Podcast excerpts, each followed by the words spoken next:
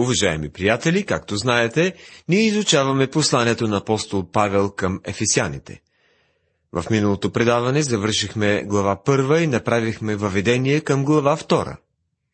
Църквата се представя като храм. Тази втора глава започва с краткия съюз и. Следователно, тя всъщност е продължение на идеята от глава първа. Апостол Павел говореше в края на глава първа за огромната сила, която възкреси Исус от мъртвите. Ще видим, че тази сила ни направи живи в Христос, когато бяхме мъртви в беззаконието и греха. За такова нещо наистина се изисква сила. Възкресенска силата. Сила. Това е силата, която толкова много Божии деца искат да преживеят. И съживи вас, когато бяхте мъртви чрез вашите престъпления и грехове, в които сте ходили някога според вървежа на този свят, по княза на въздушната власт, на духа, който сега действа в синовете на непокорството. Послание към Ефисяни, глава 2, стихове 1 и 2. Позволете ми да цитирам и превода на доктор Мак Ги, който е направил на тези стихове. А вие, като сте били мъртви във вашите престъпления и грехове, в които преди ходихте според времето на този свят, според княза на въздушната сила, от духа, който сега работи или влива енергия в своите синове на непокорството. Вероятно забелязвате, че е изпусната думата съживи. Тя е изписана в курсив в Библиите ни. Това означава, че тази дума не присъства в оригиналния текст, но е прибавена, за да изглади превода. Безспорно тук е нужно обяснение и съживи. Той е на мястото си, но вие можете да а, разберете истинския смисъл и без тази дума. А вие, като сте били мъртви във вашите престъпления и грехове, в които преди ходихте според века, духът на века, т.е. според светските неща, според посоката на света или според законите на света. Под света не се разбира физическата вселена, а космоса, обществото, цивилизацията, схемата и начина на живот в света днес. Според княза на въздушната сила или власт, от духа, който сега работи в синовете на непокорството. Дяволът взема този мъртъв материал, защото ние сме мъртви в нашите престъпления и грехове, и ни влива енергия. Поради тази причина, членовете на различните култове действат неуморно като термити и постигат големи резултати. Сатана им дава енергия. Сатана може да имитира голяма част от библейските чудеса. В крайна сметка, нима египетските жреци не можеха да копират първите чудеса на Моисей? Естествено, не можеха да повторят следващите му чудеса. Когато човек попадне във владението на новорождението и близостта до Бога, Сатана е безсилен срещу него. Днес той има силата за да заблуждава, да мами и да подвежда хората. В наши дни той проявява силата си в култовете и лъжливите учения в света. В стих 3 четем между които и ние всички сме живели някога в нашите плътски страсти, като сме изпълнявали волята на плътта и на помислите, и по естество сме били чеда на гнева, както и другите. За да могат да се разберат по-добре тези стихове, нужно е да отбележим, че обхващат едно и също граматическо време в гръцкия език. Класическият гръцки е пълен с глаголни времена, всякакви видове самостойни генитиви и фрази. Разговорният гръцки е като цяло лесен за четене, но в този стих има граматическо време, което подсказва, че Павел е можел да си служи с по-книжовен гръцки отговориме по негово време. Вече отбелязахме, че главата започва с съюза и, който е свързва с предишната глава. Първа глава Павел говореше за спасението и в 19 стих въвежда терма, темата за превъзходното величие на неговата сила. Това е силата, която вдъхва живот на грешниците. Сега във втора глава, в стих първи, той казва, че ние сме мъртви в нашите престъпления и грехове. Това е препратка към смъртта на Адам, която се приписва на нас. В послание към римляни, глава 5, стих 12, се казва така. Затова както чрез един човек грехът влезе в света и чрез греха смъртта, и по този начин смъртта мина във всичките човеци, понеже всички се грешиха. Заради грехът на Адам, ние сме синове на грешен човек и всички ние носим Адамово естество. Греховно естество, в което Бог не се вмества и което не се стреми към него. Адам умря духовно, веднага щом се усъмни в Бога и не му се покори. Той избяга от Бога и се опита да се изкрие. Той не търсеше Бога. Такова е естеството на човека днес. Идеята, че хората имат изкрица от Божественото и се стремят към Бога, е погрешна. В деня, в който Адам се възпротиви, той умря за Бога и за Божиите неща, независимо, че след като яде от плода, физическата му смърт не настъпи, докато не навърши 900 години. Но той изгуби купнежа и стремежа си към Бога. Беше отделен от Бога. А в крайна сметка смъртта е отделяне. Физическата смърт е отделяне на духа и душата от тялото. Когато някой почине, ние не виждаме с очите си отделянето на духа и душата, виждаме само мъртвото тяло. Духовната смърт е отделяне от Бога. След като първият човек се греши, той продължи да живее физически и умствено, но духовно беше мъртъв. Беше отделен от Бога. Той пренесе същото това мъртво естество на цялото си потомство. Единствено, изобличителната работа на Святия Дух е в състояние да жегне съвестта на който и да е човек в този свят. Никой не може да го направи, само Святия Дух е в състояние. Доктор МакГи имал щастието да бъде пастор на голяма църква в центъра на Лос-Анджелис. Следвал примера на големи проповедници, в това число и на първият пастор на неговата църква, доктор Тори. Искал да си свърши добре работата и да прославя Бога. Всеки път, когато тръгвал към Амвона, за да проповядва, се молял.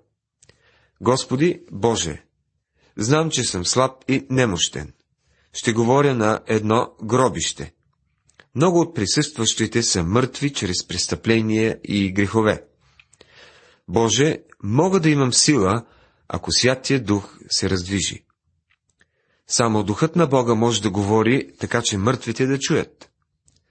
Слава на Бога, че Духът на Бога се движеше и все още се движи, така че мъртвите да могат да чуят. Господ Исус каза на учениците си, че ще им изпрати утешителя. И когато дойде, той ще обвини или изобличи света за грях, за правда и за съд. Евангелие от Йоанна, 16 глава, 8 стих. Осъзнавате ли, че ние, които сме на този свят, живеем в едно гробище? Хората са мъртви. Преди години един съдия пътувал из страната и изнасял лекции на тема. Милиони от живите сега никога няма да умрат. А друг един голям проповедник тръгнал на обиколка след него и отправил следното послание. Милиони от живите вече са мъртви.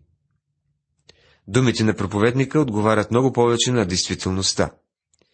Милиони, всъщност дори милиарди, са мъртви в престъпления и грехове. Помоли ли един възрастен човек да даде определение на думата гробище? Той казал, гробището е мястото, на което живеят мъртвите. Нашият свят отговаря на това определение. Престъпление е това, което стори Адам. Той пристъпи Божиите предели. Ние изобщо не отговаряме на Божите стандарти. Мъртви сме в престъпление и грехове, изпълвани с сила от Сатана. Това представляваме преди да се спасим, и всеки неспасен човек се движи в света като един мъртвец. Ние ходихме според духа на света. Това е нашето минало. Съобразявахме се с обществото, начина на живот в света. Ходихме според княза на въздушната власт, на духа, който влива сили в синовете на непокорството. Сатана взема хора и ги повежда. В наши дни, когато християните говорят за отделяне от света, те имат предвид това, което е телесно, плътско или безбожно. Типичните грехове на изгубеният свят са греховете в ума и духа. И струва ми се, че в Божиите очи те са по-тежки от физическите грехове. Ето какво се казва в посланието на Яков, глава 4.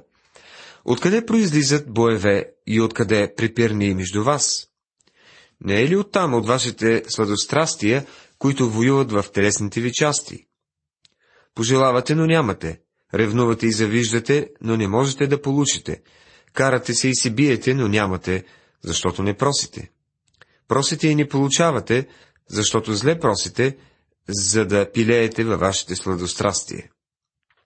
Прелюбодейци, не знаете ли, че приятелството със света е връжда против Бога? И тъй, който иска да бъде приятел на света, става враг на Бога. Твърди много хора идват на църква, като едни набожни църковни мишки и си мислят, че са отделени от света. В понеделник сутрин се впускат в този груп и делничен свят и не отстъпват на всички останали по грубостта и скъперничеството и по преследването на своите цели. Те искат да ги изразходват само за себе си, за своите егоистични желания. Затова говори Яков. А вярващият е спасен от това. Йоанн се служи с думите Не обичайте света, нито каквото е на света. Ако някой обича света, в него няма любов към отца. Защото всичко, което е в света, похота на плътта, пожеланието на очите и чеславието на живота, не е от отца, но от света. Има много хора днес, които казват, че не живеят в голям грях. Заявяват така. Не, аз не бих могъл да извърша тези грехове. Никога не бих могъл да живея и да постъпвам като някои хора. Един известен проповедник обичал да задава въпроса. Бихте ли искали да живеете като тях? Харесва ли ви да гледате как хората се грешават на екрана, защото така можете и вие косвено да извършите същите неща?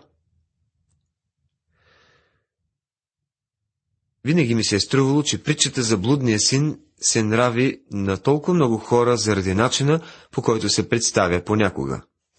Забележете, че Господ Исус не споменава за греховете, които сина извърши, докато беше в далечната земя. Но има някои проповедници, които а, прекаляват и повеждат вярващите последите на блудния син от един нощен клуб до друг, от един бар до друг, от един публичен дом до друг.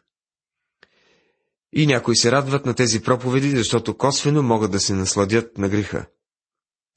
Приятели, наистина ли купнеете за идването на Господа? Нека да ви задам няколко въпроса. Когато напуснете този свят, ще плачете ли за него, понеже сте били толкова свързани с него? Обвързани ли сте с работа, с дом или с някой клуб или с някаква друга дейност? Ще се разделите ли с неохота, тъй като всичко ще се промени? Симон Петър описва изгубения свят последният начин. Оставиха правия път и се заблудиха, като последваха пътя на Валаам, Виоровия син, който обикна заплатата на неправдата, но беше изобличен за своето беззаконие, когато ням усел проговори с човешки глас и възпря безумието на пророка.